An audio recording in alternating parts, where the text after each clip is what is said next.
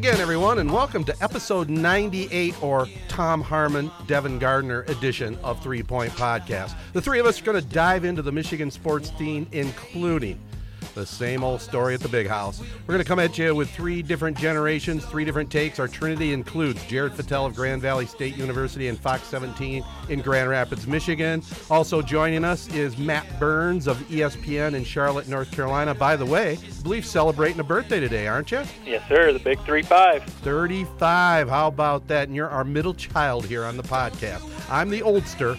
Ted Fattel of Sportsnet Michigan and Z925 The Castle here at our Mid Michigan Three Point Podcast studios. Our partners include the Corunna Connection, Card Service Michiana, Rivals Tap House and Grill, Sheridan Auction Service, and ProMech Engineering. Our Sportsnet Michigan Radio Network teammates include Sports Radio Detroit and WJSZ. Give us a follow, subscribe on Apple Podcasts, SoundCloud, and all the other big podcast hosting sites. You can also hit us up with your comments and questions on social media at Three Point Pod. And we're definitely going to have some thoughts on the debacle in Ann Arbor and also look forward to talking with Wes Blankenship, creator of Coffee Town. We're going to have some fun. We're going to get it rolling right after these messages. Rivals Tap House and Grill is the area's go-to spot for the best in food and drink. Meet up with your friends and catch your favorite sporting events on over 20 high-def flat-screen TVs and our 120-inch projection screen. Rivals can handle your large or small parties and is an awesome spot to put on your fundraising events. Weekly food and drink specials including gourmet burgers, wings, pizza, homemade soup, and salads. Rivals also stocks a large selection of craft and domestic brews. Rivals Tap House and Grill, the official gathering spot of Three Point Podcast, located on the corner of Shiawassee and M21 in Corunna. 85 90, 95 100. Looking for items to buy or sell? Look no further than SheridanAuctionService.com. We will solve your problem. Bring Sheridan Realty and auction your items, and we will market them all over the country and get them sold. If you are looking to buy items, we can help with that too. Call today 989 720 SELL. It's fast, easy, and we get results. SheridanAuctionService.com. Buy or sell, we'll get it done for you. Call 989 720 SELL. You'll do better with Sheridan. All right, fellas. I mean, we all saw the game. Matt and I saw it on television. Our youngster, Jared, a working press member, his first Michigan Ohio State game down at the big house. Let's start with the young fella. Well, lay it on the line. What, what are your thoughts? I'm going to start with the press conference, then I'll work my way to the game. So at the press conference, as we all saw, um, a journalist yelled at Jim Harbaugh and said, you know, where's the biggest gap with this team? Is it talent gap? Is it coaching gap? Is it recruiting gap? Where's the gap? To which Jim Harbaugh said, I'm only going to answer questions, not insults. And the guy then responded, That's not an insult. That's a genuine question. That is a genuine question. Because when I'm at this game and I'm watching, Chase Young, J.K. Dobbins, and Justin Fields just looked like head and shoulders the best players on the field compared to anyone that Michigan and they showed the, it. The, I, and, I saw I, you say that in a tweet. Michigan did fine against Chase Young. I get what you're saying, Jared. That Chase Young is he was up for the Heisman Yeah. and everything, but Michigan actually did really well against Chase Young. Offensive Yeah, line he- he- played pretty well yesterday. They did. Um, the thing with Chase Young was more of just this guy was taller than everybody on the field, and he just looked bigger than everybody else in the field. They did keep, Yeah. they did do a nice job of keeping him bottled up for the most part. But the thing that shows you that not only did we have a huge talent gap, but we had a huge coaching gap, which is kind of crazy to say because when Ryan Day came in, we kind of thought, well, he was kind of just handed a job. Who knows if he's actually a good coach? He just looks like Randy from Trailer Park Boys. As we went in the second half, Shea Patterson, four for 24 in the second half. Michigan was just completely just slaughtered in the second half is really what it showed, and it's because we made no adjustments. The first play of the second half, J.K. Dobbins comes out and rips off a 60-yarder. Doesn't even get touched, rips off a 60-yarder. I don't know what it is about this program, but yesterday showed us all that we are so behind the eight ball in basically every single category: recruiting, players, coaching, just overall program that it's sad. I don't know why are we still Michigan fans. I know the Lions. It sucks to be a Lions fan, but at least you know that they're always going to let you down. I don't know why we don't have the same thought process with Michigan because it seems like we've lost to OSU every single year since I've been alive. Actually, only we have, other than one year when Brady Hoke coached against uh, interim Ohio State head coach Luke Fickell, which shouldn't even count. My whole life, we I've had one Michigan victory over Ohio State. Isn't that kind of crazy to think about? That's one insane. Victory. Yeah, I mean it's insane. What is it now? 15 out of the last 16, 8 in a row. I mean, you know, I can feel the frustration coming from you, Jared. Uh, I'll set the stage on my day because you know you probably could tell by some of my tweets. I was I was a little excited for an old fella. You know, I always look at this. It's kind of hard to say now. It is Michigan's biggest rival because you got to beat them once in a while, but it's the chase. You've talked about it before. Uh, the thrill of the Lions, the chase to uh, to maybe make it to the Super Bowl. Do we really want them to get there? It's all about the chase. Well, that's all we have right now. It's you know, it's just become such a dominant butt kicking and, and you know, I was so excited cuz I really thought all the stars were aligning for this year. You know, obviously everybody talked about the 50 year anniversary and the similarities, but I just thought Michigan had been playing so well, having the game at home. They still had to play a pretty much flawless game, which they didn't, obviously. We'll get into that. But I was just so pumped and so excited. And I got to tell you guys, when that game ended, I immediately went out on my front porch, took down my Michigan flag. I, uh, I actually went into probably what a psychologist would say some clinical depression. I just had a crap rest of the day, other than the fact that seeing Nick Saban saunter off the field, that was kind of sweet. That kind of picked me up just a hair. But I, I was just completely devastated by that performance and that defense. I mean, I, I don't know what else to say. Yeah, I, you know, I keep seeing a lot of people talk about the talent gap, and Jared, you bring it up, and you know, if you just look at recruiting sites, if you put a lot into that, clearly Ohio State's been at the top of the whole country as far as recruiting, beating Michigan the last few years or for for a while. But you know, I think there is definitely a talent gap there at certain positions. But Michigan has been recruiting high at certain positions. Ohio State's just recruiting high at every position, so that's probably the difference. So yeah, you wonder like what is Michigan supposed to do, Jared? You're like kind of asking that, like what what what does Michigan do? And you know, like there are teams beat like Michigan State has beaten beaten Ohio State, or other teams have won games where there's a talent difference. That that's just maybe where coaching comes in. So that's where all the questions come up about Harbaugh and you know Josh Gattis and Don Brown and stuff like that. So you know if you don't have the talent, you got to coach them. And I think Harbaugh, you know, I'm I'm still I'm not on the fire Harbaugh train. I don't know where you guys are standing now, but you know I'm still I, I still have confidence in Harbaugh. I think he does fine. I just I, I seriously wonder about Don Brown in that scheme. I mean, I think there are mismatches at certain positions, but that scheme I think that Don Brown draws up is fine against every other team except for Ohio State because they're just at an elite level. So, I mean, you you can coach you. You don't have to be better at every position to beat a team. You know, you just have to prepare better. And the penalties and some of the you know the late hit, the offsides on the punt, and you know, a couple other little plays here and there that just show that, you know, Michigan just wasn't executing at a high level. You can't do that against Ohio State. It, it, that seems to happen every single year. This team and this program and this fan base now is so scared of Ohio State, and we should be. I, I just I don't under, I don't see a world where this these college kids. I mean, you saw it with Peoples Jones and just all these other Michigan receivers dropping passes left and right. I mean, nothing explains the amount of mental mistakes we have in this game every single year, other than the fact that as soon as something goes wrong, our guys completely shut down. And Jim Harbaugh has no idea how to revert that. Can you imagine being one of these? And that's why I felt sad watching this press post game press conference with Shea and some of these other guys who are seniors graduating. Can you imagine if I would have told you that these guys coming in as freshmen, hey, you're going to be here for five years, one year you're going to be redshirt, you're never ever going to beat Ohio State it's just they're not even a rival anymore. You can't even consider them a rival anymore. Well, that's it's it. such a joke. Go Do ahead. you honestly think about that? This this quote unquote, and you guys have always been kind of talking to me how this is such a great rivalry, like how the game, the game this, the game that.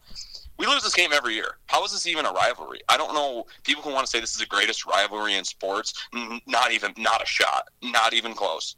Auburn versus Alabama is 10 times the game this is, with better teams every single year and a team that actually puts up a fight. There's no reason that Ohio State should be this much better than us.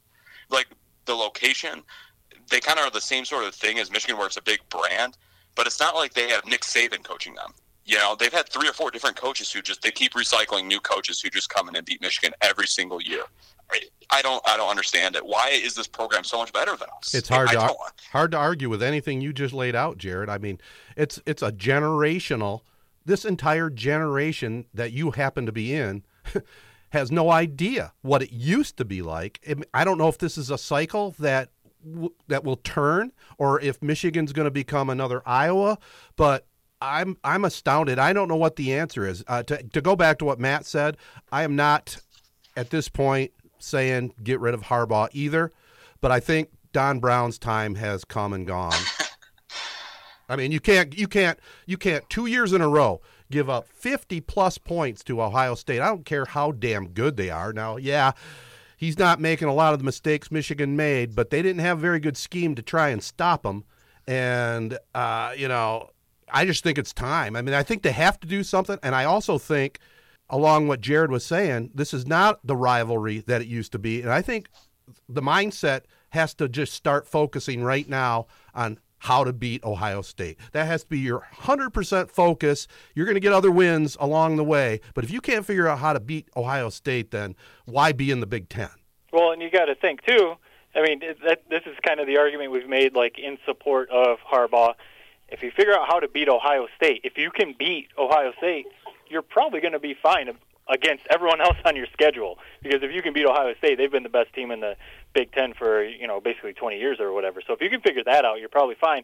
Which is basically Jim Harbaugh. All the people that are talking about fire Harbaugh, he's overrated, hasn't earned his money, and uh, you know whatever else they're all saying you know, I understand the frustration. You, it's tough to look at that 0 and 5 number versus Ohio State now that he's basically done with his fifth year at Michigan, and not get upset about it. But he's he's fine against everyone else on his schedule except for Ohio State, which has tripped him up. eh, You know, getting to the Big Ten championship, getting to the college football playoff if they could have done that. You know, so I, I understand that the people that are frustrated with Harbaugh. The question I always ask is, who are you going to bring in that is going to do better? Because it's not like there's other teams consistently beating Ohio State. It's not like you can go out there and just find a coach that's going to turn Michigan into a 12, 13 win program because Ohio State is rolling and changes have to be made. Yes, I think there is improvement on offense. It took a few games to kind of get things going, but you can see that the offense was improved. They moved the ball pretty well until the the second half yesterday against Ohio State.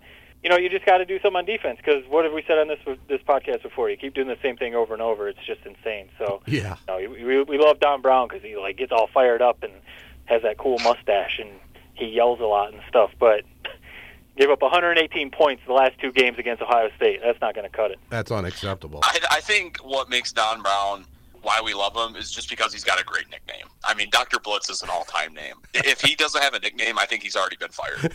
Well, that's what thing- that's what's like frustrating. Yeah, yeah, that's a great nickname. Where the hell was the pressure on Justin Fields yesterday? I mean, he, he was back there a lot of times, even after he blew out his knee and was running around with a knee brace on. Like there was no pressure on him, and that's supposed to. And same with last year in last year's game in the blowout. No pressure on Dwayne Haskins last year was their quarterback torching us. So you know, yeah, Dr. Blitz, cool. Apparently not against Ohio State though. Yeah, but how? What? What are they doing? I mean, how, how are they drawing up defenses in in you know in the room, the defensive room? I mean, you you got Fields, you got to stop, and Dobbins, you got to stop, and both of them Yeah. four touchdowns. Now, how how, how do you allow that to happen? You got to have somebody else beat you.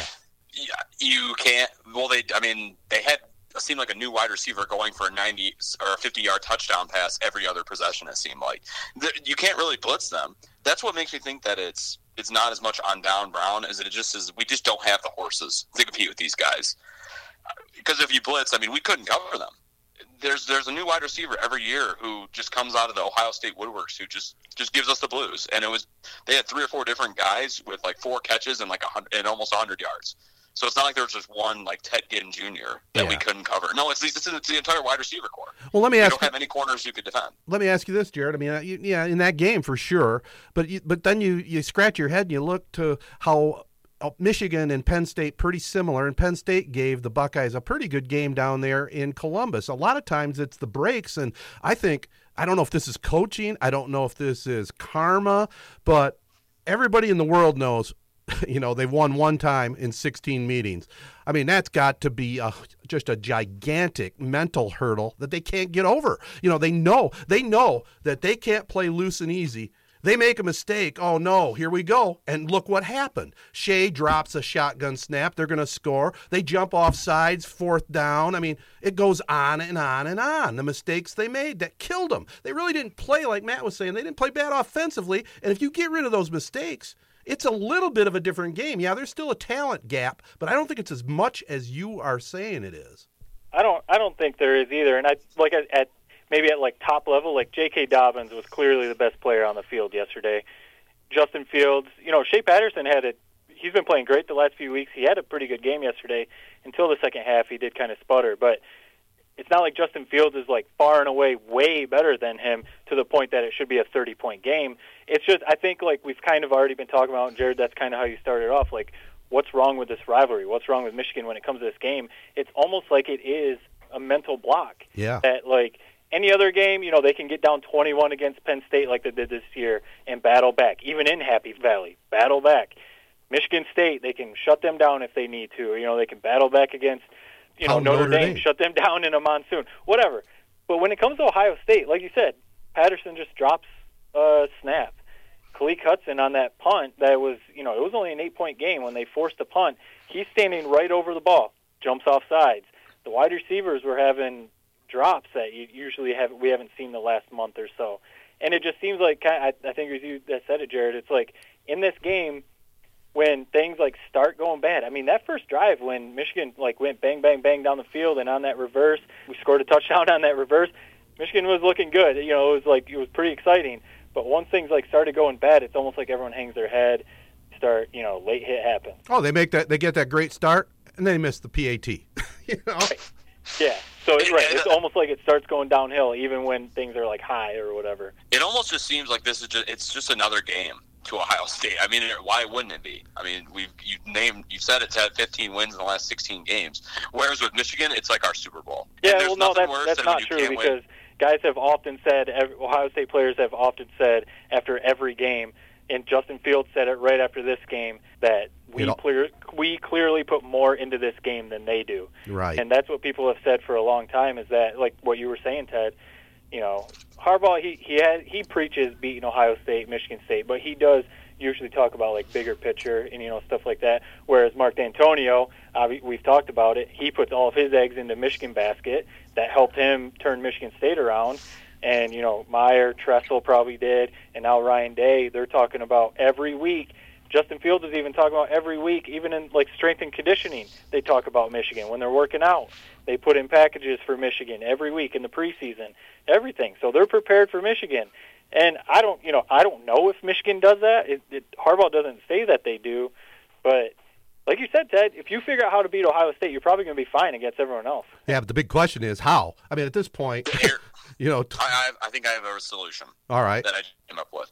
Okay. You know how like in Suicide Squad, I know you guys probably haven't watched it. You have like the villains. Wait, wait, go wait, out wait. kill- Why would we not have watched that? I've seen that movie. It's Are we too old to watch Suicide Squad?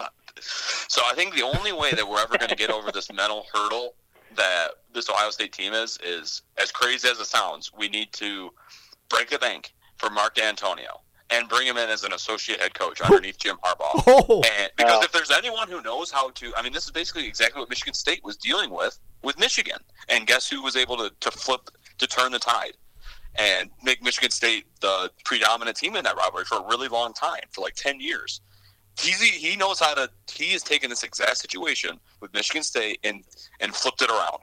Jim Harbaugh clearly has no idea how to do that. And he just, the hole just keeps getting deeper. We need somebody who knows what he's doing.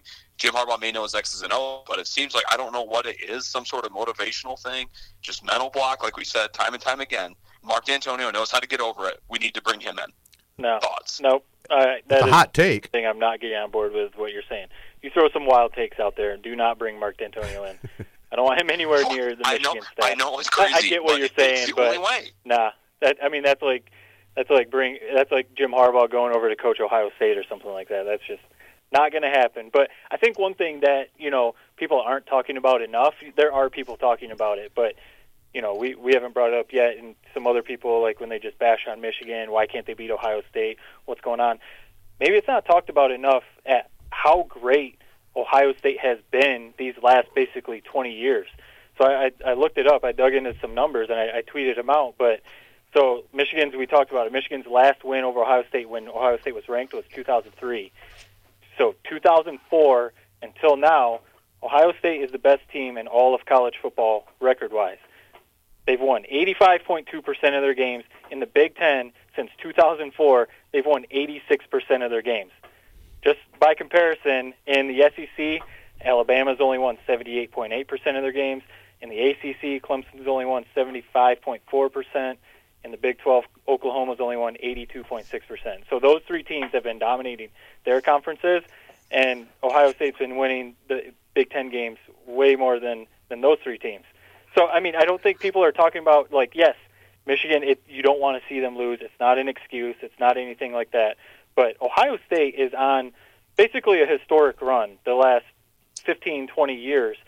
The, the best run they've ever had in program program history, the best run in all of college football. And it's not like Michigan's the only team losing to Ohio State in that time. Michigan State's only three and eleven against Ohio State. Wisconsin's only two and twelve against Ohio State. They've lost seven straight. Penn State's only four and twelve against Ohio State since 2004, and then obviously that ugly Michigan is one and 15. So, I mean, yes, it's frustrating as a fan to see this, and you know, it's it's sickening to see Harbaugh basically do fine against everyone else but Ohio State.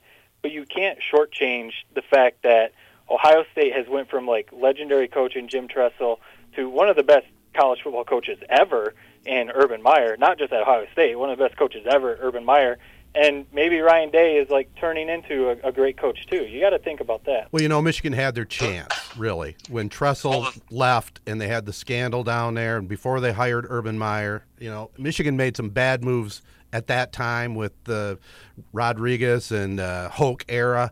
You know, actually, I thought Rich Rod was was a pretty good hire when it happened. I'm not gonna I'm not gonna sit here and say that I was against it because I thought at that time it was pretty good, but it, whatever, it didn't work out.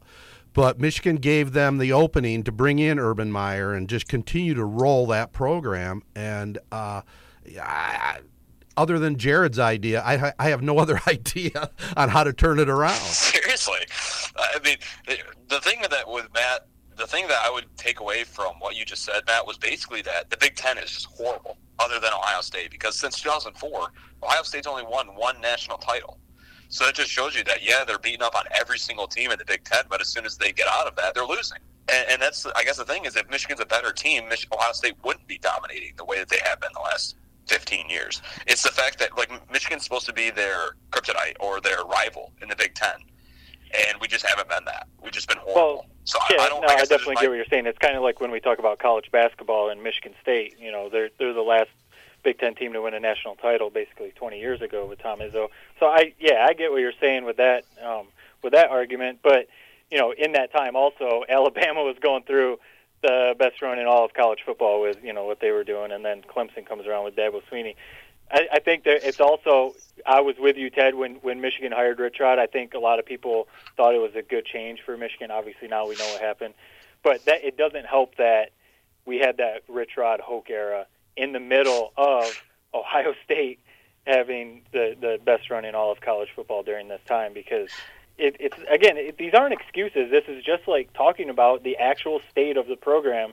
In 2014, Michigan and in Brady Hoke's last year went five and seven, and if you know if we can remember what that team was like, lost to Notre Dame by like a million, and you know we were just getting blown off the field. That last It was ugly. Brady Hoke team was trash. What did Ohio State do that year? They won the national championship. So Harbaugh comes into a program. Yeah, he we all we've admitted we probably had unrealistic expectations for Jim Harbaugh. He came in and had to turn Michigan around. People weren't respecting Michigan at that time. They were joked unranked. You know, recruiting was bad. Michigan State was a better program at the time. And Ohio State was in the middle, of, you know, just won a national title and had Urban Meyer and stuff. So, you know, it's like it's not excuses. I think you know it's one of those things like almost like a tip your cap type of thing. I mean, you got to hope that one of these years it's almost like a monkey off the back. Michigan almost just has to win one of these, and then you can like hang your hat on that. You can put some of these bad records away. You can say like, okay, we got one. Now you can tell recruits, hey, we actually can. Jared can't even remember Michigan ever beating Ohio State. Now you can start telling kids, yeah, we did actually used to beat Ohio State often. So you just got to get over that hump. And when's that going to be, though? You know.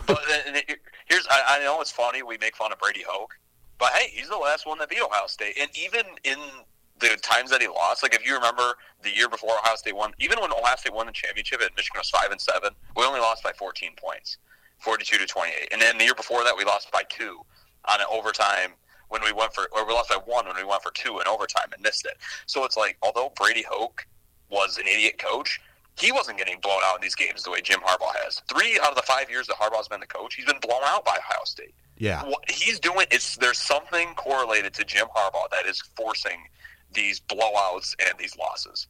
I don't know how we we're not in the locker room. We don't see it every day because there's something mentally off with this team, and it's been that way under Harbaugh. Yeah. Not not as much as it was under Hoke. Yeah, I, get- yeah. I, I guess we we remember that that game you were talking about where Devin Gardner went for two for the win. You know, it was awesome. That that Michigan team stunk.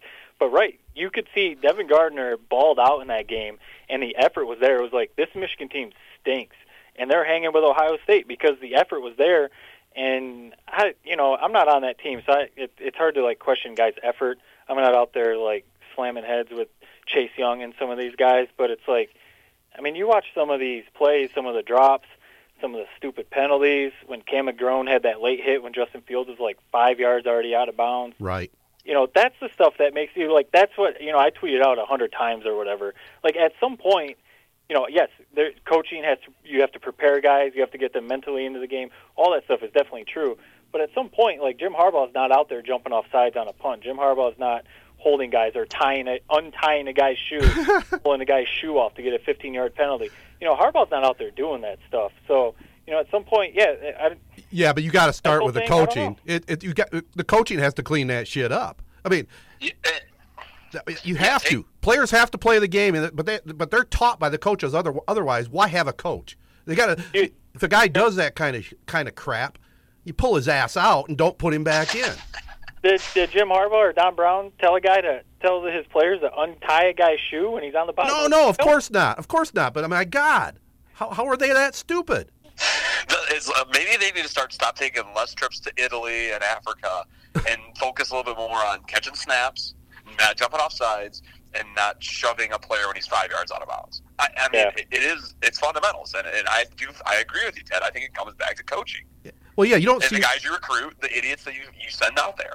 it, it's not Ohio State where they have. And that's another thing. Just comes down to depth. The fact that that guy doesn't get subbed out when he shoves a guy that's five yards out of bounds because they have no one else. How often do they you see? no one else? How often do you see an Alabama player commit the kind of stupid stuff that Michigan has done, especially in that game? I mean, it, it might happen once in a while, but you also see the camera shot of Nick Saban going absolutely bonkers. And he is not hesitant to get rid of coaches either. You know, if they aren't doing their job and he holds them on a high level, if they're if, he, if his assistants aren't coaching their guys up, they're out of there. And I, you know, I think we're gonna have to see some of that. And I, and again, God, I'm fired up. I'm telling you, I was depressed as shit yesterday. I was doing a little bit better today, and then you know, now I'm getting worked up again. But come on, you have got to focus, whatever it takes, to beat Ohio State. I don't care what it is. You got to. to to that point, I, I get what you're saying. To that point, though, Harbaugh has made a lot of changes on his coaching staff. I mean, he other he Don Brown is his what second defensive coordinator. He's made a lot of changes on offense. Jared hates Josh Gattis and wants him gone, but the main reason that he brought Gaddis in was probably because of the Ohio State game. So Harbaugh has done that stuff. Yeah. Oh, he's stuck with Don Brown because basically every year Don Brown's been there, Michigan's had a top five defense. They just can't figure out Ohio State. Which, to that point, what I was saying, not many teams can figure out Ohio State. So maybe it does eventually. I don't know if it is a head coach thing. I honestly, I think it's it's like a Lions syndrome. The Lions have just a losing culture in that system, in that franchise, whatever you want to say. There just needs to be whole house, clean the clean the house. Everything needs to change with the line. Well, Michigan's right there with them. You just you just condense it down to one game a year instead of sixteen. I mean, if they can't get by Ohio State, what's the point of even playing the damn season? I'm I'm serious. You can't beat them once every three times, agree. it's crazy. Here's the thing. It's like, and I know we're going to find a way to get ourselves hyped up for the start of next year, Yep. but it really needs to just be no, nothing they do. I don't care if they win every game by 40, basically what Ohio State did coming into this game. It does not matter to us. Make a mental note now. Write it down. I'm with it you. It does not matter to, uh, to us until they play Ohio State again next year. Right. I, I think these guys, because you, we talked about it whether it was last week or the week before. You know, last season when that team was rolling going into the Ohio State game, and then they just got their doors blown off.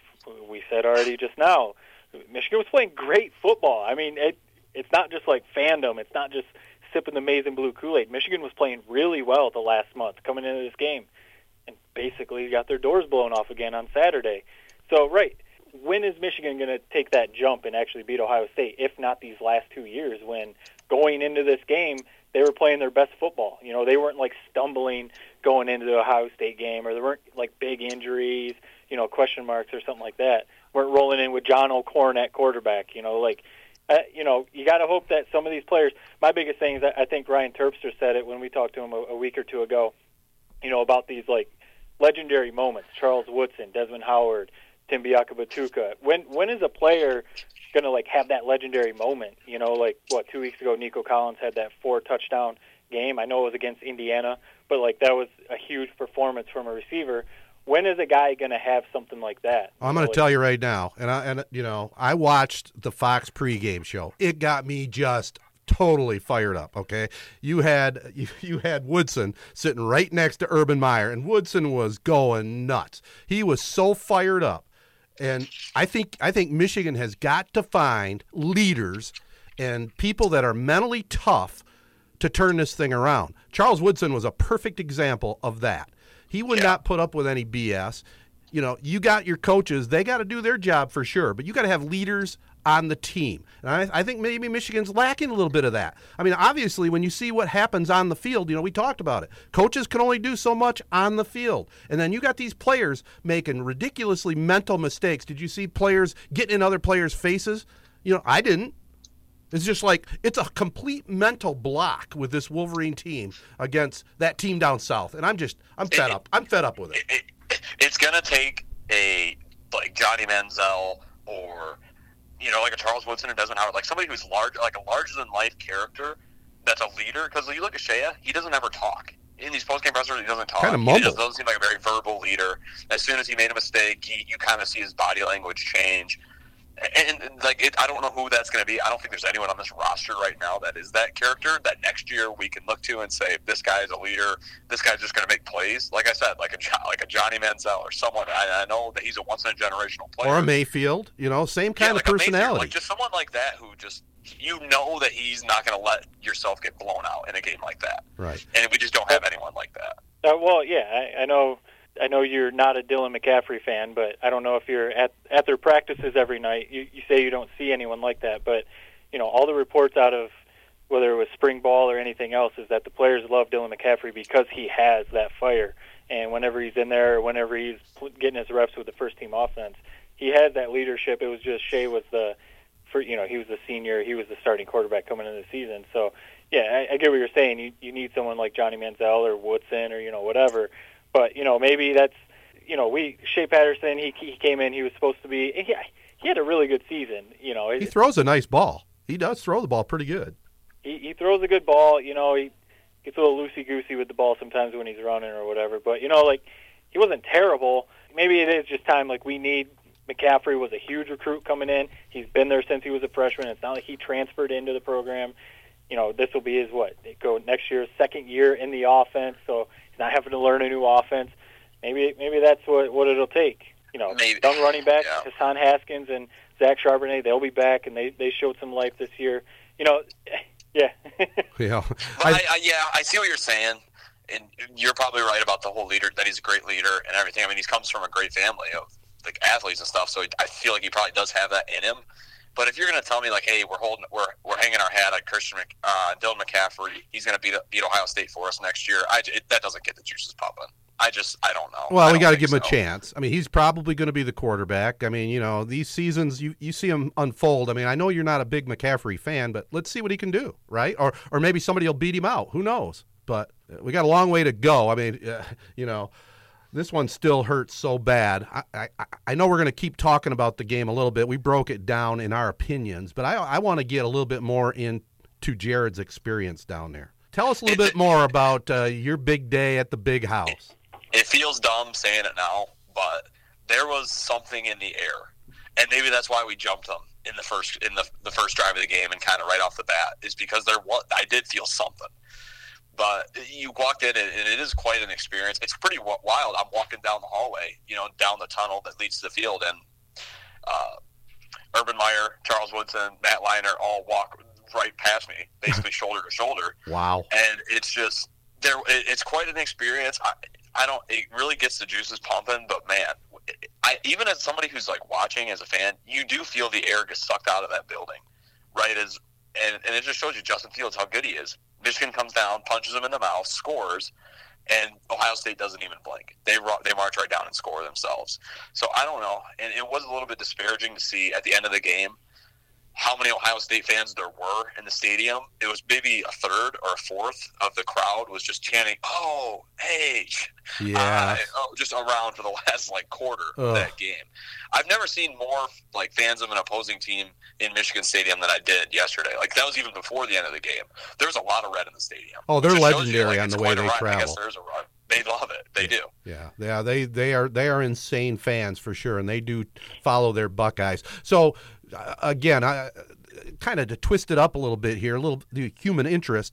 So you, you, get to the game. We know you go, you, you get your credentials, you know, show your ID, whatever you do. How how early do you go actually onto the field when you went down the tunnel? You had to go. You had to go out on the field. I was out there about ten thirty, and I didn't move because there was so many people on the sidelines and at that game that if you moved, you were going to lose your spot. Right. And the same thing, the most people I've seen, I talked about how packed it was for the Michigan Michigan State game. It was that times two. Wow. At 9 a.m. At 9:30 a.m. when we got there, the buffet was getting mowed down by a bunch of people. Everyone was already sitting down in the media room. I had to stand up when I ate. I couldn't sit down. There wasn't a seat in the place. It's just crazy the spectacle that it is, and it's kind of weird for me to think because like I said, growing up, I never really viewed this as such like a huge game for Michigan. I don't know, but apparently, just the boomers like Ted right. and, people that are like Matt's age, it, millennials, it is that game to them. But I'm just there, and it's just man, just cra- it was crazy. It was quite a scene, but then afterwards, that's the other thing I want to get uh, I, obviously, I wouldn't really expect you to ask a question in the press conference for this big a game, and especially if you were in the Michigan locker or Michigan press room afterwards. But you know, describe the feeling, especially when that reporter asked that question to Harbaugh and how tense it was. Eh, there was an audible gasp, and everyone flipped around like, "Who just said that?" and I was sitting right. If you Matt posted a video, it was basically the camera was on my back basically during that exchange. I, I, was sitting right in front of that guy. Wow. And I loved that question. Me walking in at, into that press conference, Ted, just kind of like how you and how Matt, you probably would have been. You're just pissed walking into this press conference. I almost like got the popcorn out. Like I want to see these type of questions. I want to see every single one of these. Shea Patterson, Haskins, who decided to run the complete opposite way on a fourth and one that cost us the game. It had a big hole, by the way. I, I want to see these guys answer these questions because it's just that it's, it was just I was pissed and embarrassed. I mean, bring them out. It was like a movie to watch that. So were there ever were there other tough questions? Not really. Nope. No. Softball. I mean, well, Jim Harbaugh basically was. No, I wouldn't say softball. It's just when Jim Harbaugh, every question you ask him, he just spins it back around to, oh, they played great and we made some mistakes. That was what he was saying to every single question. Coach speak. And I mean, you don't want to ask Shea Patterson, you know, he played horrible when he's crying at the podium. Right. You really want to ask him, you know, you went four for 24 in the second half. I mean, if you do, uh, he's not going to give you an answer. It's really not worth it. No. See, and that that's where, like, I, you know, you say it was a great question from that dude, and uh, I think his name is like Jordan Strack. He tweeted it out from and, Toledo. You know, yeah, I've seen other people say that that was a legitimate question or whatever, and you know, I'm not gonna like say it was a terrible question or you know whatever. I think it it was one of those questions that like maybe like what made uh, Dantonio call the reporter a dumbass or whatever. The the question could have been worded differently because I see people ripping Harbaugh for his response or whatever, you know, calling it an insult. And the way it was worded, it was basically an insult because he the, yeah. the reporter basically said, you know, kind of how you teed this whole conversation up, Jared, about the talent gap and the gap in coaching. And of course, Harbaugh has the back of his coaches. Of course, he has the back of his players. So he probably doesn't truly believe that there is a big talent gap in the coaching or the players. So what is he supposed to say? You know, I think the reporter was... was trying to get him to throw his coaches under the bus.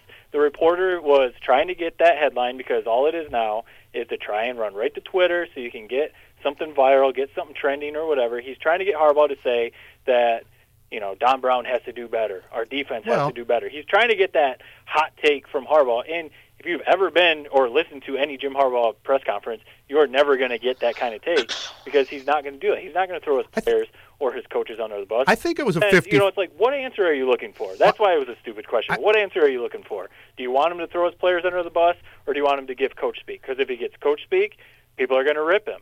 If he throws someone under the bus, people are going to rip him. Look, on this particular question, and I think Jared kind of set it up. He wanted to bring his popcorn. He was angry. This reporter probably is a Michigan fan too, right?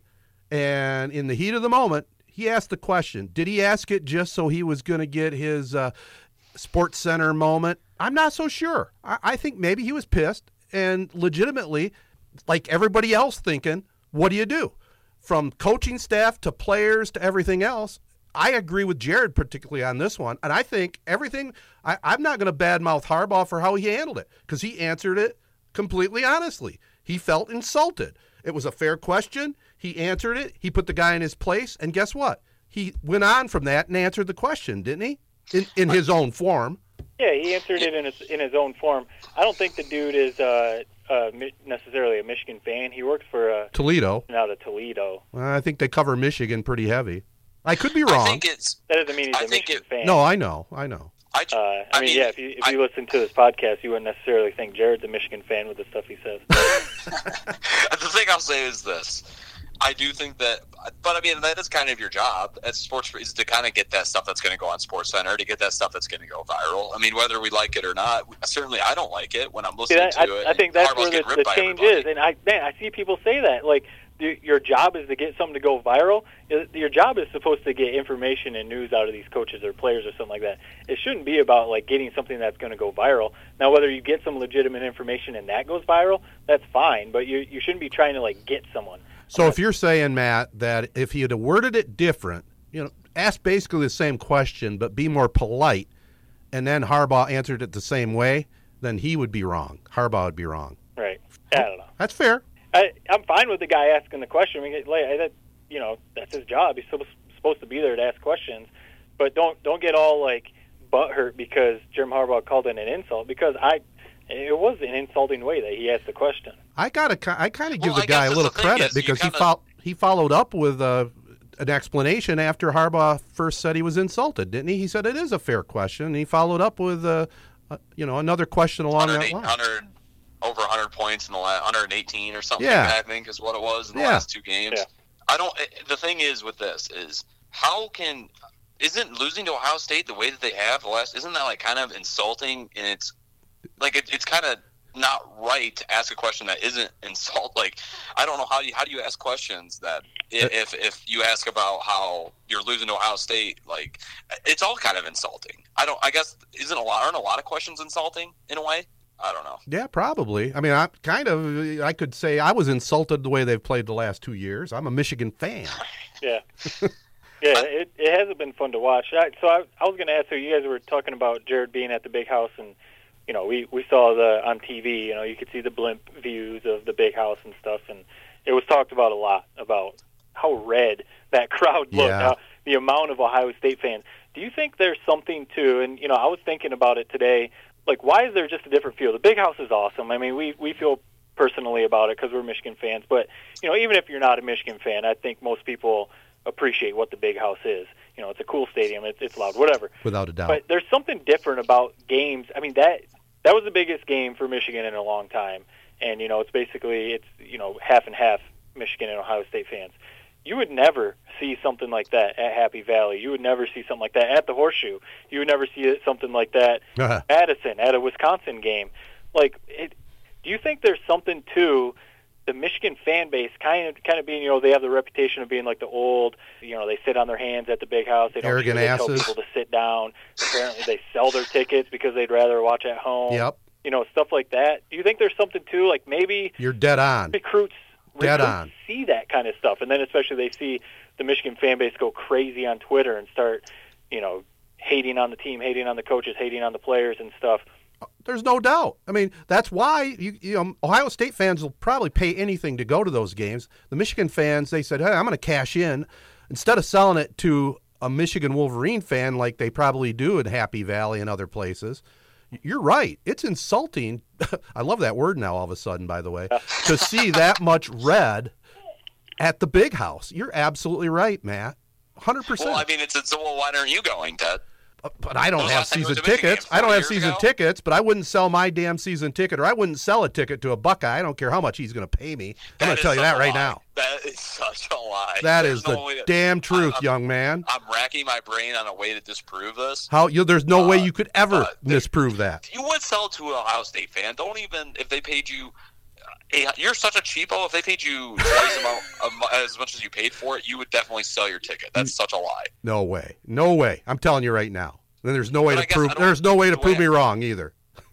I, I think that maybe is like part of the not to try and lump the fans into like the actual players on the field, but like the mental thing. Yeah. There is the like, uh, we're probably going to get our asses whooped anyway. So, oh look, I can make 150 bucks if I sell my ticket.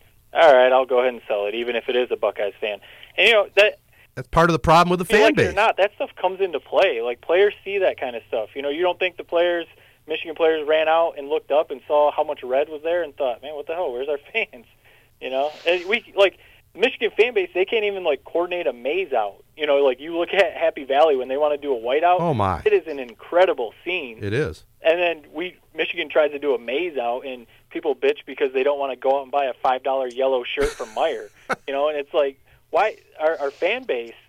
I'm I'm one of them. I, I'm in the fan base, so but like they're almost like bipolar because like when things start going well, you know, sometimes it's like Michigan's back, you know, everything's the best thing ever, and then like you know you you lose one game and it's back to I'm off the I'm off the Michigan fan base. I, I'm I'm done with Harbaugh. Fire him. I'm selling my tickets. You know, whatever. And I honestly, I think some recruits see that kind of stuff. I, I agree. I think it's everywhere though, because uh, we just saw it yesterday with when Alabama lost. There's people saying that Alabama fans want his job, like want his head. They want him out. So I think it oh. happens everywhere.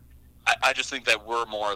It's kind of just speaks more to just college football in general. How kind of dumb a lot of people are, and we're dumb because we've gone back and forth saying maybe Matt hasn't, maybe Ted, maybe you haven't. But for me, I've kind of gone back and forth where I do think that Harbaugh is our best guy for the job. But man, when you're losing to Ohio State like that, you, it, it crosses your mind like maybe we should move on. well, give me a different name. Give me a name to consider, but I, I don't know who's That's- out I there. know that's what everyone says. There really isn't one. I Right. just There isn't, because I mean, think about it. Texas has been trying to find that one for a long time, and they haven't been able Right. to find one. You know, some of these other schools have been trying to find that that guy, and they haven't been able to do it. USC has been trying to find that guy for a long time and haven't been able to. So, if Harbaugh could get over that, back to the number you've thrown out, you if you can beat Ohio State one every three years, like you've said, Ted, Yep. that that's what Harbaugh has to get to. You you can't expect to just dominate them like through the John L, or the the John Cooper era, like Michigan was dominating Ohio Two State. ten and one. Uh, you almost can't expect that anymore. Right. You, if you can win one out of three, hell, at this point, one out of four. I mean, seriously. got to think that would keep Harbaugh. If if that one year they then also get to the Big Ten championship and compete for the playoff, There you go. Oh. Baby that's what steps. you got to hope for. But isn't that isn't it? Why is it that Ohio State has just been this dominant? I, I don't know. compared to Michigan. Like, isn't it? It's not like their location is so much better. It's not like they have the best facilities in the country. It, I don't, and they've had multiple different coaches. They're pretty good. So, Columbus is I- an interesting. Columbus is an interesting town. It's a pretty big city, and it's the only game in town. The Buckeyes. I mean, there's nothing else. You know, in Ann Arbor, true. you got the Detroit pro teams and Michigan State right up the road. Columbus, right in the right in the heart of the state, and that's it, man. That's Yeah. the only Yeah, game that- in town. I think there's something to that, and like uh, Colin Cowherd and Joel Klatt, they they've talked about it the last few weeks or month or something, and I think like you know if you think about yes, Michigan has like the most wins overall in college football, whatever, going all the way back to the 1800s, Right. but like Ohio State's program really has like historically been a, a little bit better. That even like through the Woody Hayes days, you know, Woody and Bo were rivals, and that that turned this into the game. But you know, Woody actually won some national championships and stuff. Bo never won a national title, so you know, Ohio State maybe has always been like a tick above Michigan. Right. I think one of the biggest things, you know, when when Tressel was there in the early 2000s and Lloyd Carr was there, you know, Michigan had just recently won a national title. Michigan and Ohio State were like fairly even, and then even to that 2006 game where where it was one versus two, you know, Michigan wasn't that far off. Honestly, I like that Rich Rod Brady Hoke era, like set the program back like to to a point where we're seeing how far it set the program back. It's not like Jim Harbaugh forgot how to coach. It's not like he's a terrible coach. We can bring in the perfect Michigan football candidate. You know, played at Michigan, dad coached at Michigan, all that kind of stuff, and he can't even figure out how to beat Ohio State. So, you know, I think Ohio State it's they're just going through this run. They're the best team in college football. They they have to win some national titles. Never seen anything like it for sure. But Hey, even though it's like, but Al, you could say the same thing about Alabama, but yet Auburn finds a way to beat them. right. You know, it's just I don't. every once in a while, even just bringing it back to Michigan, Michigan State, even those years like through the 90s when, when Michigan was definitely a better team than Michigan State, there were those years that Michigan State figured out a way to beat Michigan. And Michigan like can't even do that. They can't even when they have a you know that JT Barrett game, they can't even stop him on fourth and one to get a win there. Or, you know, like the Devin Gardner can't even convert that two point conversion to figure out a way to beat Ohio State. They can't even do it. You want to know when I when I knew it probably wasn't going our way, even though I was trying to keep up hope.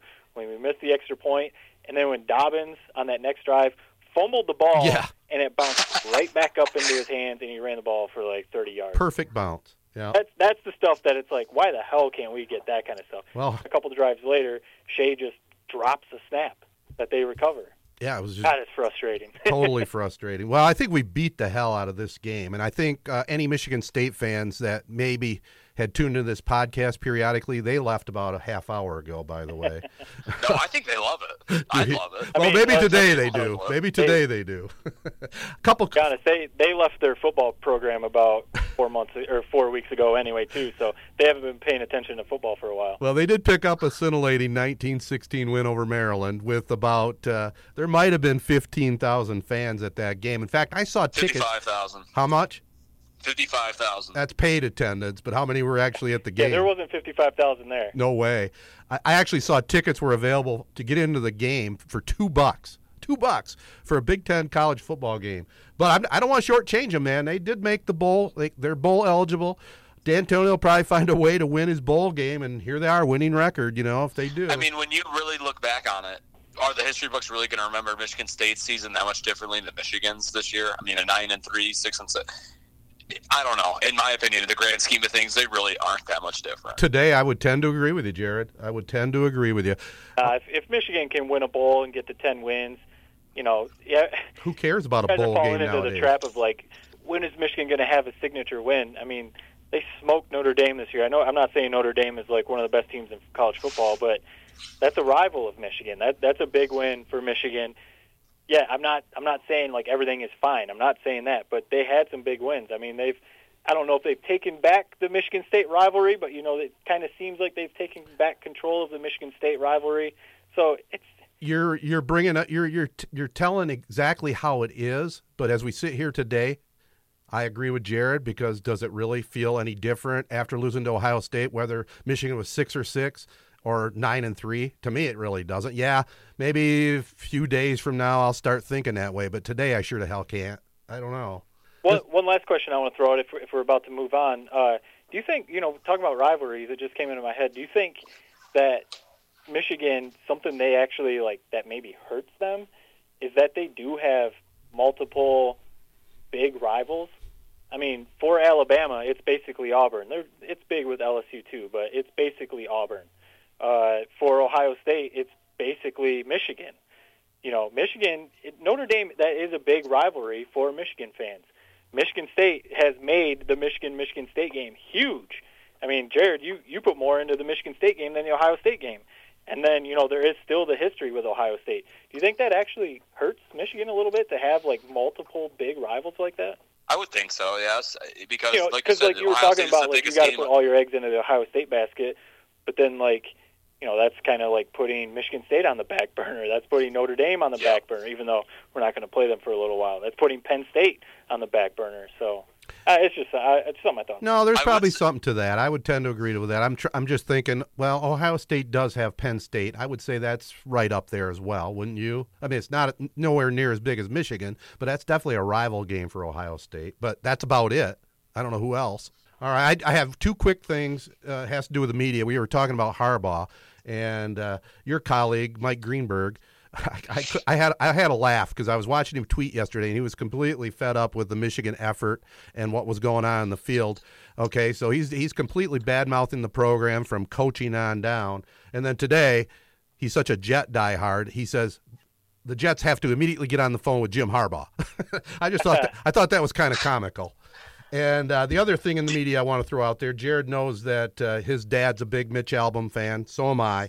If you want to read a good article on the Michigan game, if you even want to, you know, think about that game anymore, Album really had a tremendous uh, recap of the game, his thoughts and commentary. Well worth the read if you want to see the Yeah. Albom uh, column in the I, Free I Press. met, he was at the Michigan Michigan State game, and I actually met him there. It's surprising as somebody who's really short and small. He's even smaller than I am, which is so. I felt kind of hey, like I kind of tower over this guy a little bit. Yeah, he's a So little guy, but he. Uh, what do you think, Jared? You know, I, myself and your dad, big, big fans. I mean, do you have some respect for his writing abilities? Oh, I, I love his. I mean, the five people you meet in heaven and the Fab Five book.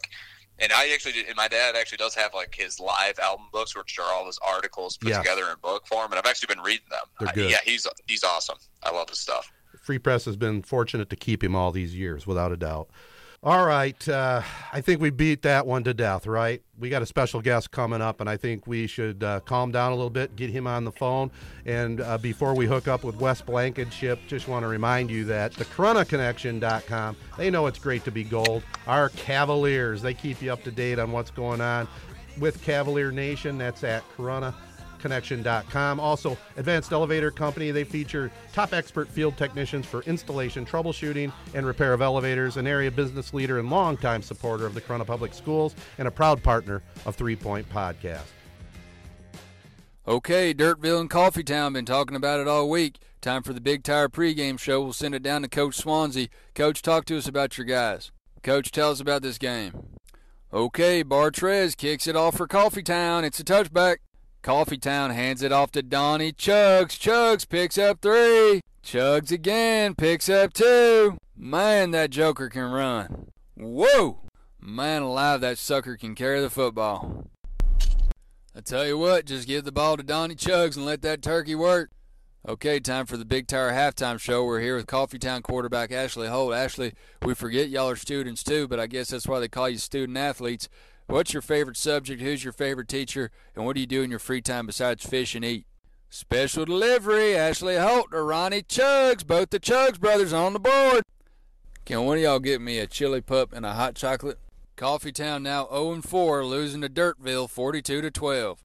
Well, there it is, guys. You just heard it. Coffee Town, Wes Blankenship. Uh, it, it's a super cool story. I came across him on, on Twitter. I saw that video and thought it was hilarious and just have seen the reaction to Coffee Town and everything that, that Wes is doing with it. So I, and then I also saw him on the Marty McGee show on SEC Network, and you know it was hilarious there. So I thought, hey, this would be a perfect opportunity to talk to someone that kind of comes from a background that you know we we're all working in the media business, and Ted has been calling high school football for 30 plus years. So thought it'd be cool to have Wes on to talk. So you can follow Wes on Twitter at Wes underscore and ship. He's an Atlanta sports broadcaster, and he's the host of the Back Porch Sports podcast. So we're excited to have him on. Wes, how's it going? Go well, Matt. That was a heck of an introduction, man. I appreciate y'all having me on tonight. Yeah, we're, we're excited to chat. So, I mean, I don't know. There, there's only one one place to start. Coffee Town. Where where did this come from? Is this something you've been cooking up since like high school, or did it just come to you? What where did Coffee Town come from? Yeah, I mean, uh, covering Georgia high school sports for my entire career, uh, nearly a decade throughout college, and um, out in the real world, and just growing up in Georgia, you understand the importance that the local high school radio voice has in the community. For anyone driving through that's actually trying to follow the game, or maybe you can't find anything better on the radio, you end up stopping by and just listening to a bunch of voices that you know nothing about. So it's just uh, something that I found to be part of the pulse in the southeast. And as the videos started to go viral, I've done five of them now on Twitter. I've gotten responses from all over the country, and um, the original caption on them was "High school football radio announcers in the South," and I got responses from Iowa, Indiana, Illinois, Michigan, Maryland, California. I mean, these are the types of things that you hear wherever you may happen to be in the USA on a Friday night in the fall. Well, and it's not to blow smoke up uh, Ted's behind to keep it a little clean. No, but, go uh, go ahead. Yeah, go ahead. I- it's exactly what you're talking about. Ted has been calling high school football for 30 plus years. He'd be the, he'd be the best one to tell you. But I mean, we joke about it. He is he's the voice of mid Michigan high school football in the area that we all grew up in. So, so yeah, you're spot on, and it's really cool. So I'm curious. It's not it's not making fun of anything, right? Like it's hilarious what you're doing. You're not trying to like make fun of what it is. You're almost trying to like pay homage to it. Oh yeah, totally. It's it's with the utmost respect because I know that those guys, if they're you know getting paid at all to do it, it's probably not very much, and uh, it's totally just a thing that I do out of respect and just kind of my sense of humor to, I guess, observe what's happening in the place that I grew up and put a little bit of my own spin on it. But yeah, there's no single voice that I'm making fun of or trying to put down. I think it's just all in good fun and I hope that that comes across when people hear it. You know, I have been doing it a long time, and I have, I love checking out different uh, high school play-by-play guys, and I- I can see exactly where you're coming from with this. This would be very cool, entertaining, especially coming from the neck of the woods you're at. I mean, everybody's heard the classic calls from some of the different colleges down there, and I can only imagine what it's like for the high school broadcasters following their local team. Yeah, I would say the single word that is trending with any response I've gotten to the videos I've done is accuracy. And you know, I think that's what makes it to the people that hear it, I think that's what makes it so funny is that I've hit the nail on the head for whoever may be listening because it's all coming from things that we've all heard growing up. So, yeah, it's just it's just the accuracy of that. Maybe some of it is uh, hyperbolized a little bit uh, for comedic effect, but I think it is just that voice, those names, the cadence. Um, it's not your uh, top of the line broadcast expectation that you might hear on a college football broadcast. So I think all those things combined makes that experience something that feels real to people. To switch gears, I mean, you've covered a lot of cool stuff in your day. I mean, the SEC championship, the Super Bowl, the Rose Bowl, the Masters. Which one of those was the coolest? I mean, it has to be the Masters, right? Uh, yeah, for me, you know, as you've heard, I'm sure if, if you haven't been to a Super Bowl, you'll hear that attending a Super Bowl it just it feels like a corporate event. It doesn't necessarily feel like a huge game when you're in it. The week feels amazing, and uh, to see the community and the city of Atlanta this past February embrace the Super Bowl was really special. And me being an Atlanta native was really cool.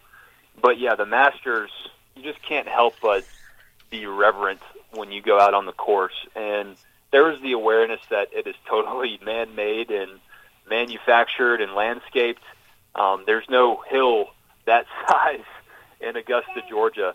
Um, that's as tall as I believe the uh, Statue of Liberty is. Some people have shown on, on some graphics. That doesn't naturally happen in Augusta, Georgia. But when you go out on the course and you see the names and you see the golfers and, and the way that they honor their golfers, and also from a media perspective, the way that they treat the media, uh, the closest thing I can compare it to was covering the Rose Bowl. Those two events are put on with the utmost respect for the people covering them, just as much as the people attending the event uh, respect the athletes and respect the teams that are there. So the Masters in Georgia, they continue to do it right, and uh, they've continued to get better. I'd say the most impressive thing to me is how they've continued to adapt to the 21st century. They had the women's amateur event uh, this past spring, and uh, they they stay up to date uh, with their technology and the way they distribute videos to us and audio. It's just it's top notch year in and year out, and that is definitely a highlight of my career.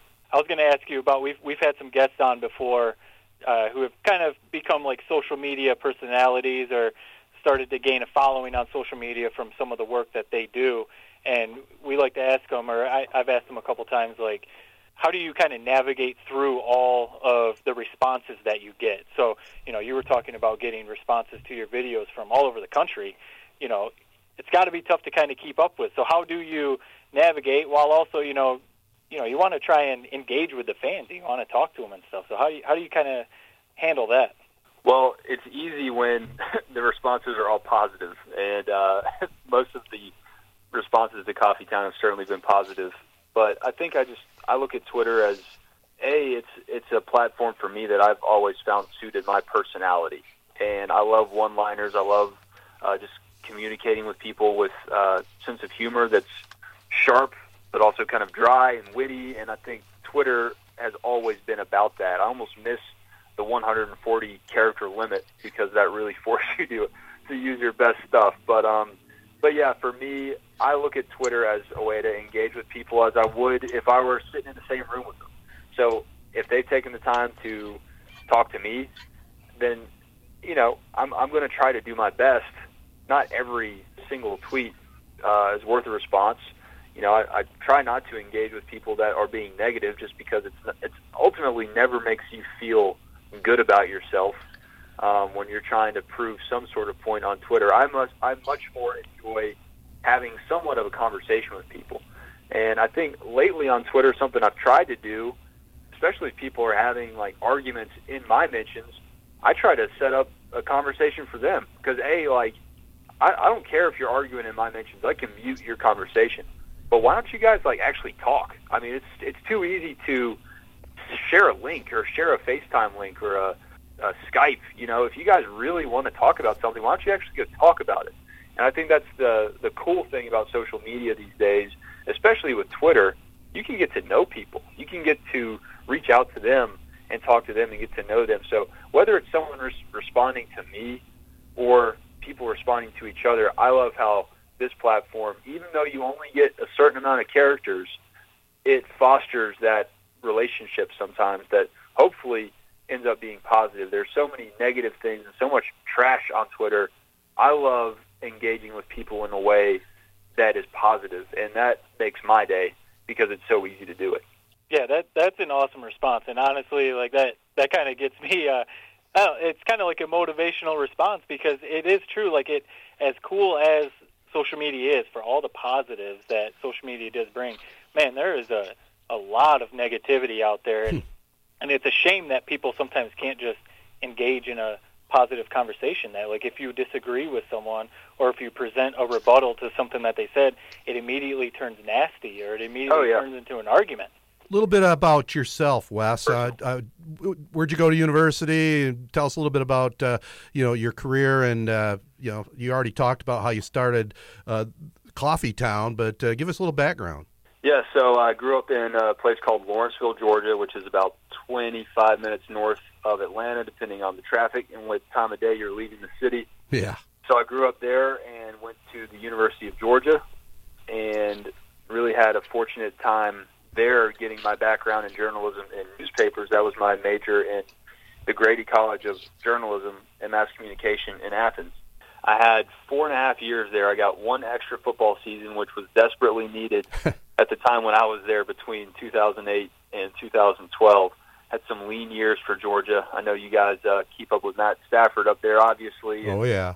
Got a few years of of Matthew playing quarterback as the uh, preseason number one team in the country, and it was all downhill from there until my final two football seasons, getting to follow Aaron Murray play in uh, two SEC championships. One of them, the greatest game that I still think I've ever been to, is the 2012 Alabama Georgia SEC championship.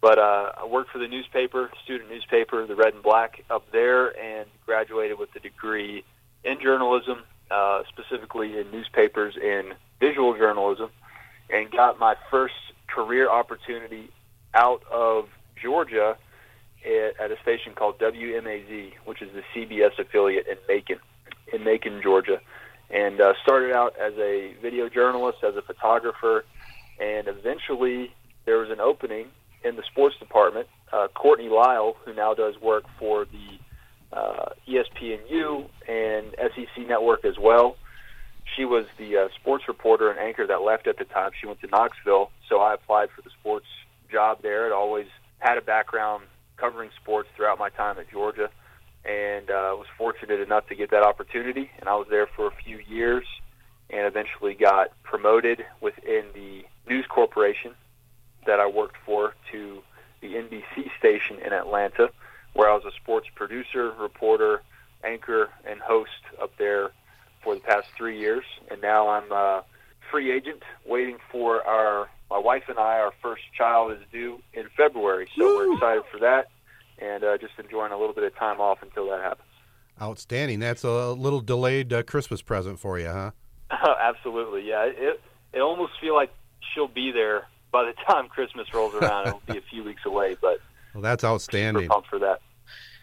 As a fan of Georgia, were you okay with their decision to move on from Justin Fields? Because as a Michigan fan, that really screwed us.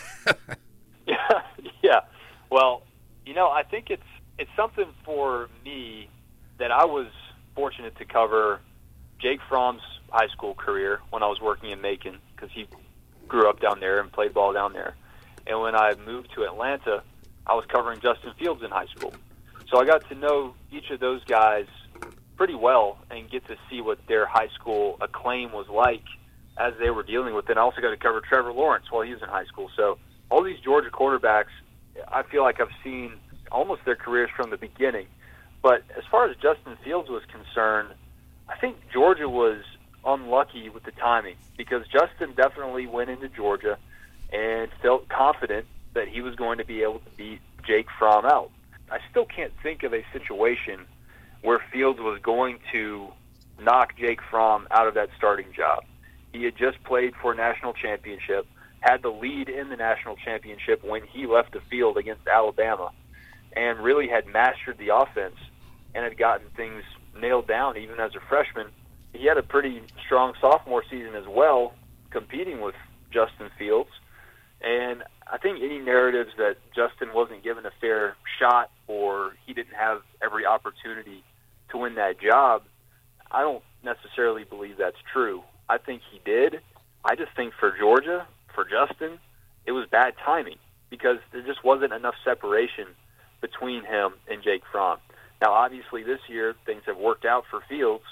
He's taken off, and I can't lie and say that Georgia fans around here aren't watching Justin Fields with a little bit of a nervous eye and wondering, did Georgia make a mistake? Did Kirby Smart not give the job to the right guy? As you look back, I, I hope that people evaluate that situation for what it was. Yes, the offenses are different in Ohio State and at Georgia, but if you go back and really consider the context of that competition, I don't think Justin Fields would have ever taken Jake Fromm's job when Fields was a true freshman and when Fromm was a true sophomore. Having been at the SEC network for over three years, I've heard a lot about the, the Jake Fromm, Justin Fields situation, and then I've also like come to really, truly appreciate uh, the passion of the fans in the SEC and and around here in the ACC too, with Duke and North Carolina. But especially the SEC. And I mean, you grew up there. You you went to Georgia. You know all about it. You've covered the sport. You've you've been in the, at the SEC championship. You know all about it. And we, you know, we were talking about the Michigan Ohio State game uh, before we brought you on. And one thing that kind of disappointed us as Michigan fans was looking at the big house and seeing what surely looked like a lot more Ohio State fans than Michigan fans. And Jared was covering the game. He was there on the field, and he said that's what it was like on the field too. So is there a difference, I guess, in your opinion, in the passion of SEC fans than basically anywhere else in the country from what you've seen, you know, covering the sport and watching the sport? You know, I'm not going to lie and pretend that I've gotten a ton of experience covering games in other conferences' stadiums. Um, but the thing that sums it up for me was the trip that Georgia took to play at Notre Dame, and everyone saw that takeover in South Bend and I think that was kind of an eye-opening national experience for a lot of people to see that you know what, not only are Georgia fans hungry for games like this, I think SEC fans are hungry for games like this. I know Alabama's going up there in a couple years for a similar trip, and uh, I, I would imagine that Notre Dame has revised its ticket policy to not have such a visual discrepancy in the fans in the stands. But everything I've known about the SEC, especially now with the passion that Alabama and Auburn and LSU and Georgia doing what they've been doing. You can't help but feel like it's a little bit different down here. And I try to say that with as little bias as I can, talking to three Michigan guys. but that passion is real. And uh, I also saw it a couple weekends ago with Texas A&M fans getting their first crack at a trip to Athens. It, I think it's criminal that Georgia and Texas A&M hadn't found a way to play each other since A&M joined the SEC. But you saw how passionate A&M fans were to make that trip. Every weekend in the SEC is almost a bucket list type of item. Obviously, teams have down seasons like Arkansas this year, and things aren't going to uh, always go the way that they want them to do. But I think those road trips, those special dates you circle on the calendar, I think it is something special. As for Ohio State fans taking over the big house, I mean, we, I saw something similar with Georgia fans year in and year out when they play at Georgia Tech. You know, once the power in the rivalry has shifted, it's it's like a, a two-sided coin. The home fans don't necessarily feel. I'm speaking for you guys, but you probably don't feel as, as much of a motivation to show up to the game. You know, Ohio State fans are going to travel. It's not that far away, realistically speaking. Same for Georgia and Georgia Tech, a little bit closer. But you look at the motivation, you look at the mindsets of these two fans. You don't have games like this every single week, so why not go travel? Why not take over the other team's stadium? You don't see that though in the SEC at the powers, right? I mean, you don't see a bunch of crimson at LSU when Alabama goes there, or vice versa. I mean, the power teams in the SEC, you just don't see that, right? For the oh, traveling teams. Oh, I'd say it's pretty rare, especially in the stadium, visibly noticing. Right. Now, I visibly noticed Texas A&M fans. They had taken over our favorite restaurant in downtown Athens. You know, the night before the game. You know, we couldn't get a seat because it was filled with that Texas A&M maroon. So yeah, I think as far as like making it a destination, yeah, that may happen. But in the stadium, you're not going to notice it at that level. I think that's accurate to say. Are, are tailgates in the South really that good? Are they all they're cracked up to be? I mean, it depends how much bourbon is there, because I, I'll tell you that that's uh, that's a big part of it.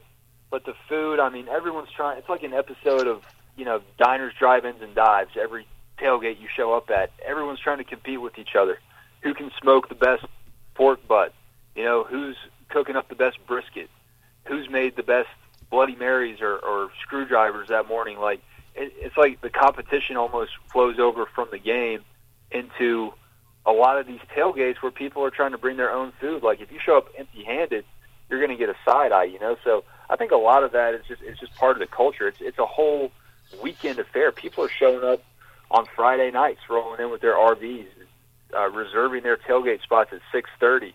You know, you guys need to have me up for a Michigan tailgate sometime so I can truly compare the two. But the tailgate atmosphere, especially for a 3:30 kick or a 7 p.m. kick, is legit. It's just something that's part of your day's activities. You're expected to be there and show up, and you better not show up empty-handed. Hmm. Yeah, I, w- I will say definitely. You know, from stories I've heard from people I work with or friends or whoever, they they basically echo exactly what you're saying. Now, I tailgates in Ann Arbor at the Big House, uh, in Columbus, Madison for Wisconsin. You know, there are in at uh, Happy Valley. You know, at State College for Penn State. There are some very very good legit tailgate scenes in the Big Ten. I would say one thing that is different, and I mean it's just not making excuses or anything, is the weather. Yeah. Because I've I've tailgated Michigan games before when we're sitting there in 30 degree weather and it's snowing, and we're trying to like play cornhole or we're trying to like play flip cup and stuff, and it's like I can't even feel my damn hands. Oh yeah, you guys would would mop the floor with SEC fans in those elements. I don't think people would show up. we talked about this uh, event all the time, and and that was Tiger Woods winning the Masters. I'm under the impression that you may or may not have been at Augusta for that. So where were you, and what view did you have? All right, so yeah, I was there, and um, hard to you know hard to argue that that's not the coolest thing I've had the opportunity to cover. But I uh, I've been following him before Amen Corner. I caught up with him right as he was making Amen Corner, and that was where honestly he won it because Francesco Molinari had uh, not quite to Jordan Spieth's level, but had a bit of trouble on the par three at 12, and people started to really feel like Tiger had the momentum, and he did. And then on 15, Molinari had another mishap where he hit a pine cone, I believe, as he was trying to avoid that uh, hazard, the the water hazard right by the 15th green. At that point, the crowds for Tiger were swelling. I mean, they'd been big all day, obviously, but that was when people really started to believe, like, he's going to do it. Like, he's got it. I saw that happen. I saw Molinari hit the pine cone. Just one of those crazy moments, like one of those Masters fluky moments. Like, okay, game on. and followed Tiger all the way up through. I didn't I didn't see him on 16 or 17 because I wanted to make sure I got up to 18 in time to see him finish it out. And uh, Brooks Koepka actually had a chance uh, right there, as he did in every major this year, but uh, it was just not close enough.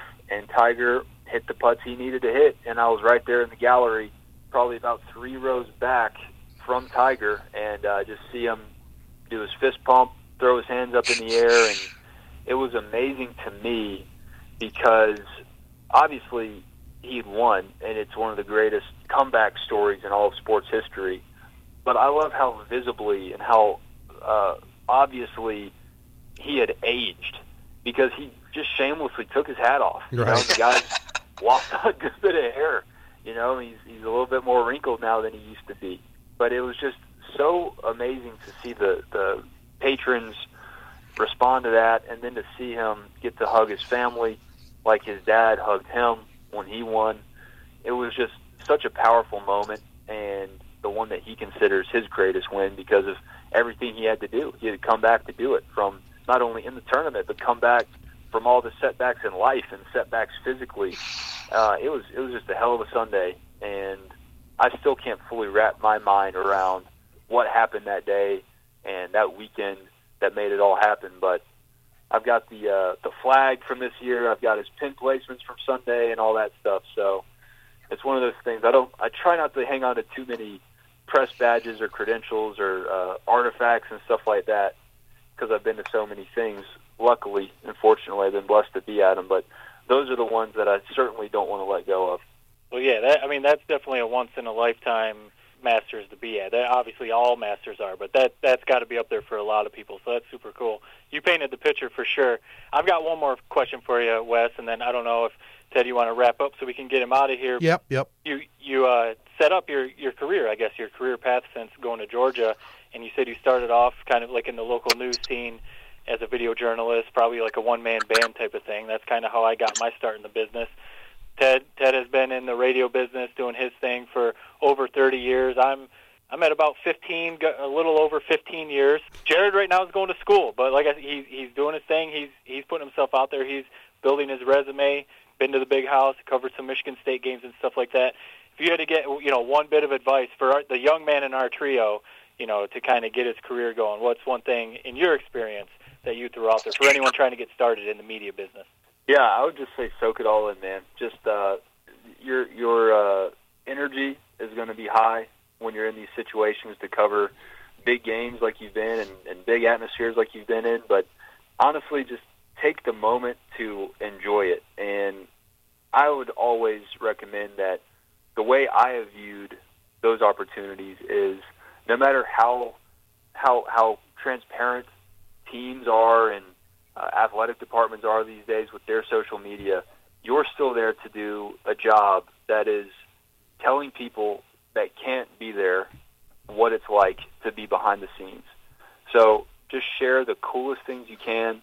Be yourself. Don't necessarily try to be different because that can get you into trouble. But we all have things as journalists and reporters and as people that naturally set us apart from everybody. So it's the biggest cliche is just being yourself, but be yourself while letting people that aren't lucky enough to have those press credentials be there. Show them in your voice what it's like to be there. Good advice Cool. for sure. Yeah, that is good advice. I got one Thank final question before Jared. Do you have another question? No, you're no. You can go ahead. All right, I got one final question for you, Wes. Um, going back to when you were a young rookie, okay, and you were covering maybe a football event or a basketball event. Do you remember how nervous you were before you asked a question at a press conference, and and does anything stand out? I'd say that the one thing that has helped me through my career is, I guess, I'll say this is a testament to Georgia's uh, journalism program, is they put you in things right away. And I can't really recall a moment where I may have been starstruck or nervous to ask a question, but I will say that I've gone back and looked at some of my early reporting work from uh, from my days at WMAZ in Macon, and I just want to thank anyone from Macon that's listening to this podcast for putting up with the uh, high pitched, nervous reporting voice of Wes Wes Blankenship because it, it's just painful. If you've gone back and listened to any of your older tapes, you know what that sounds. Oh, do I ever know? yeah. So yeah, no, I, I I can't really recall one of those like oh crap moments asking a question, but yeah, definitely had some growing pains. All right. Well, Wes, look, we really appreciate the time. Before we let you go again, tell our listeners where where the best spot is where they can follow you. Yeah, my name is Wes Blankenship, and so on Twitter, my handle is Wes underscore the letter N, the word ship S H I P, and that's just a handy way to shorten my last name a little bit. And um, also on Instagram, and my podcast name is Back Porch Sports. That's three words, and it's on YouTube and anywhere you find your podcast. And also, don't forget Coffee Town because I'm te- I'm definitely checking that out. I'll, I'll probably send an audio tape down for you just to put it on there. Yeah, do it, man. I'll, you know, like I said, I've done five of these on Twitter, and I plan to put all of them together in a YouTube clip at some point this week, just so everybody can see the full season and storyline of Coffee Town. I think it's a very cool idea, and uh, definitely some uh, some future there for growth, without a doubt. Yeah, we'll see. We'll see where it goes. All right, Wes. Appreciate the time, man. Yeah, thank you, gentlemen. Have a great week. All right, uh, man, that was great stuff from Wes. I look forward to talking to him again and also getting into a little bit of that coffee town. And, you know, it, it sounds like that's a lot of fun, and I know we have listeners looking for some fun. Stop into Rivals Tap House and Grill, the official sports bar of Three Point Podcast. Weekends are really hot over there as you can cheer on the Spartans and Wolverines in their bowl games. Red Wings and Pistons, over 20 high def TVs and awesome food and drink. Rivals Tap House and Grill in Corunna. And also, everybody likes a great deal, right? Well, go online at SheridanAuctionService.com for info on upcoming auctions. The auction house is packed with all kinds of great items. Stay up to date by checking their website at SheridanAuctionService.com. Sign up for the email notifications or call Troy Crow at 989 720 SELL for other details.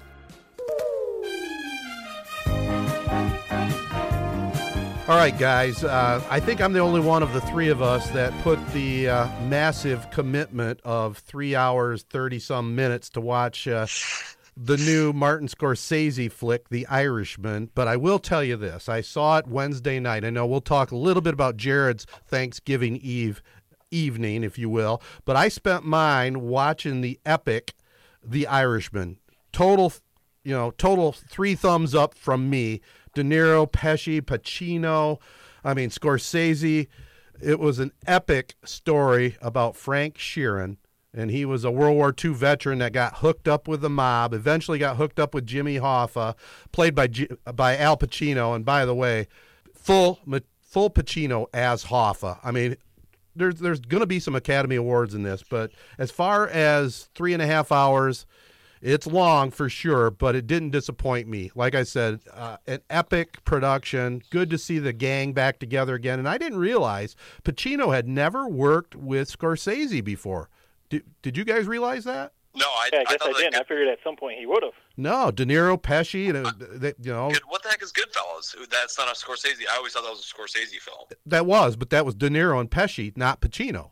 You're right. I just completely mixed them up. What, what about Oh, those Francis Ford Coppola did the Godfather movies. That's yeah, correct. yeah, ab- absolutely. So where does that? Where does this rank on kind of the gangster? You know, Goodfellas, Godfather. Is it up there with them, or is well, it yeah. See, since I know the story real well, I mean, obviously Jimmy Hoffa, you know, the Teamsters Union. My dad was a UAW member, and Hoffa was from Detroit, Michigan. You know, if you knew the whole story, and this basically followed right along, and it was Frank Sheeran's version of it to make to answer your question, I put Godfather one and two for sure number one. You know, it's hard to differentiate between the two. A lot of people say Godfather two was better, but I think you combine them both together. And I put this right behind it, just ahead of Goodfellas. That's that's where I rank it. Huh. Yeah, basically, I, mean, I yeah, I, I have not watched it honestly. Three and a half hours. You know, I know the cast, yeah. the the crew, the director. I know, you know, it's all there. I've heard people say, you know, it's a bit long and it feels long. If you if if you tell me that, that's a tough sell. Oh no way. Here's here's what here's what I would tell you. Okay, it wasn't. It didn't seem that long to me. Number one, but number two, it's Netflix. Pretend it's a two part series. Watch half of it. Ted, I will say that. Come back the next night. This, you were going to love this movie no matter what. That's true. You know you were. no, that's you know true. That's fair. I would love So to see. I'd your love to hear your opinion once you see it. And because I do, I like, I don't understand the the love for Goodfellas. If I'm being honest, and, and now we're getting on a tangent. That's okay. I do appreciate some of the cinematography, some of like the the shots that are in it that Scorsese has. Yeah. But I don't think it's that great of a movie. Hmm. But, but then again, I know I'm wrong. I know I'm in the wrong on that. well, you're in the But just me. minority. That's all. Yeah, I the mean, you're minority. entitled to your So- opinion. Yeah, so that just makes me think that you love all these movies so much. They're all your favorite movies. And I watched the first 15, 20 of this, and I'm not gonna lie. Like Matt said, the length. This was on Thursday night, Thanksgiving. Maybe it was just because it was after a long meal, you know, tired, all of that stuff. But man, Wait a I minute. watched the first 20, and I said, I don't know if I can watch this. so you're saying it was too so long long. at 20 minutes? How is that Well, it's possible? just when you're when you're when you watch 20 minutes and you think to yourself, I have another like 10, 20 minute segments to go in this movie. It, it gets a little bit like it's a little overwhelming. Okay. Okay. Well, I, I I say give it another chance. That's all I can say. I'm gonna try tonight. That's uh, that's my goal for this podcast. Hopefully by next uh, show we will be able to have a, a, a second recap. Well, it- Well, well, Jared, start the movie now, and by the by the time we record the next one, maybe you'll have it done. Is it is it fair to say watch it in two days, two parts? there's no way. I there's no way that this thing couldn't have been done into two two two and a half hour movie. That's how long it should have been. Three and a You're, half is if way you're too long. telling me I've got to watch a damn movie in two days, What's the difference? It's a, it, you would watch a mini series, wouldn't you? Yeah, but that those are like different. Yeah, I mean, I get what you're saying. Those are different episodes. This is one movie. What's the what's what? Wait, just back off a second, Jared. I know I know you and I differ on a lot of things. What is the consensus out there in this country? The people that have watched this, is it positive or negative? It's positive. It's positive, but I will say this: your brain. I know that people will say like, "Oh, like the today's generation, they have no patience. They have no this. They're Well, that's that. what I'm they're picking spoiled up on. Well, that's what we have. We do have that. So I guess complain about how we have awesome video games and stuff. But Ted, your brain, as somebody who watches TV basically day in and day out all the time, Right. your brain is conditioned for these long hauls. You probably said you probably didn't. Did you get up at all during this movie, or did you sit on your couch for three and a half hours, never got up once, and just enjoyed every second? No, I think I got up once, but you know, I think there is something to kind of what Jared was saying.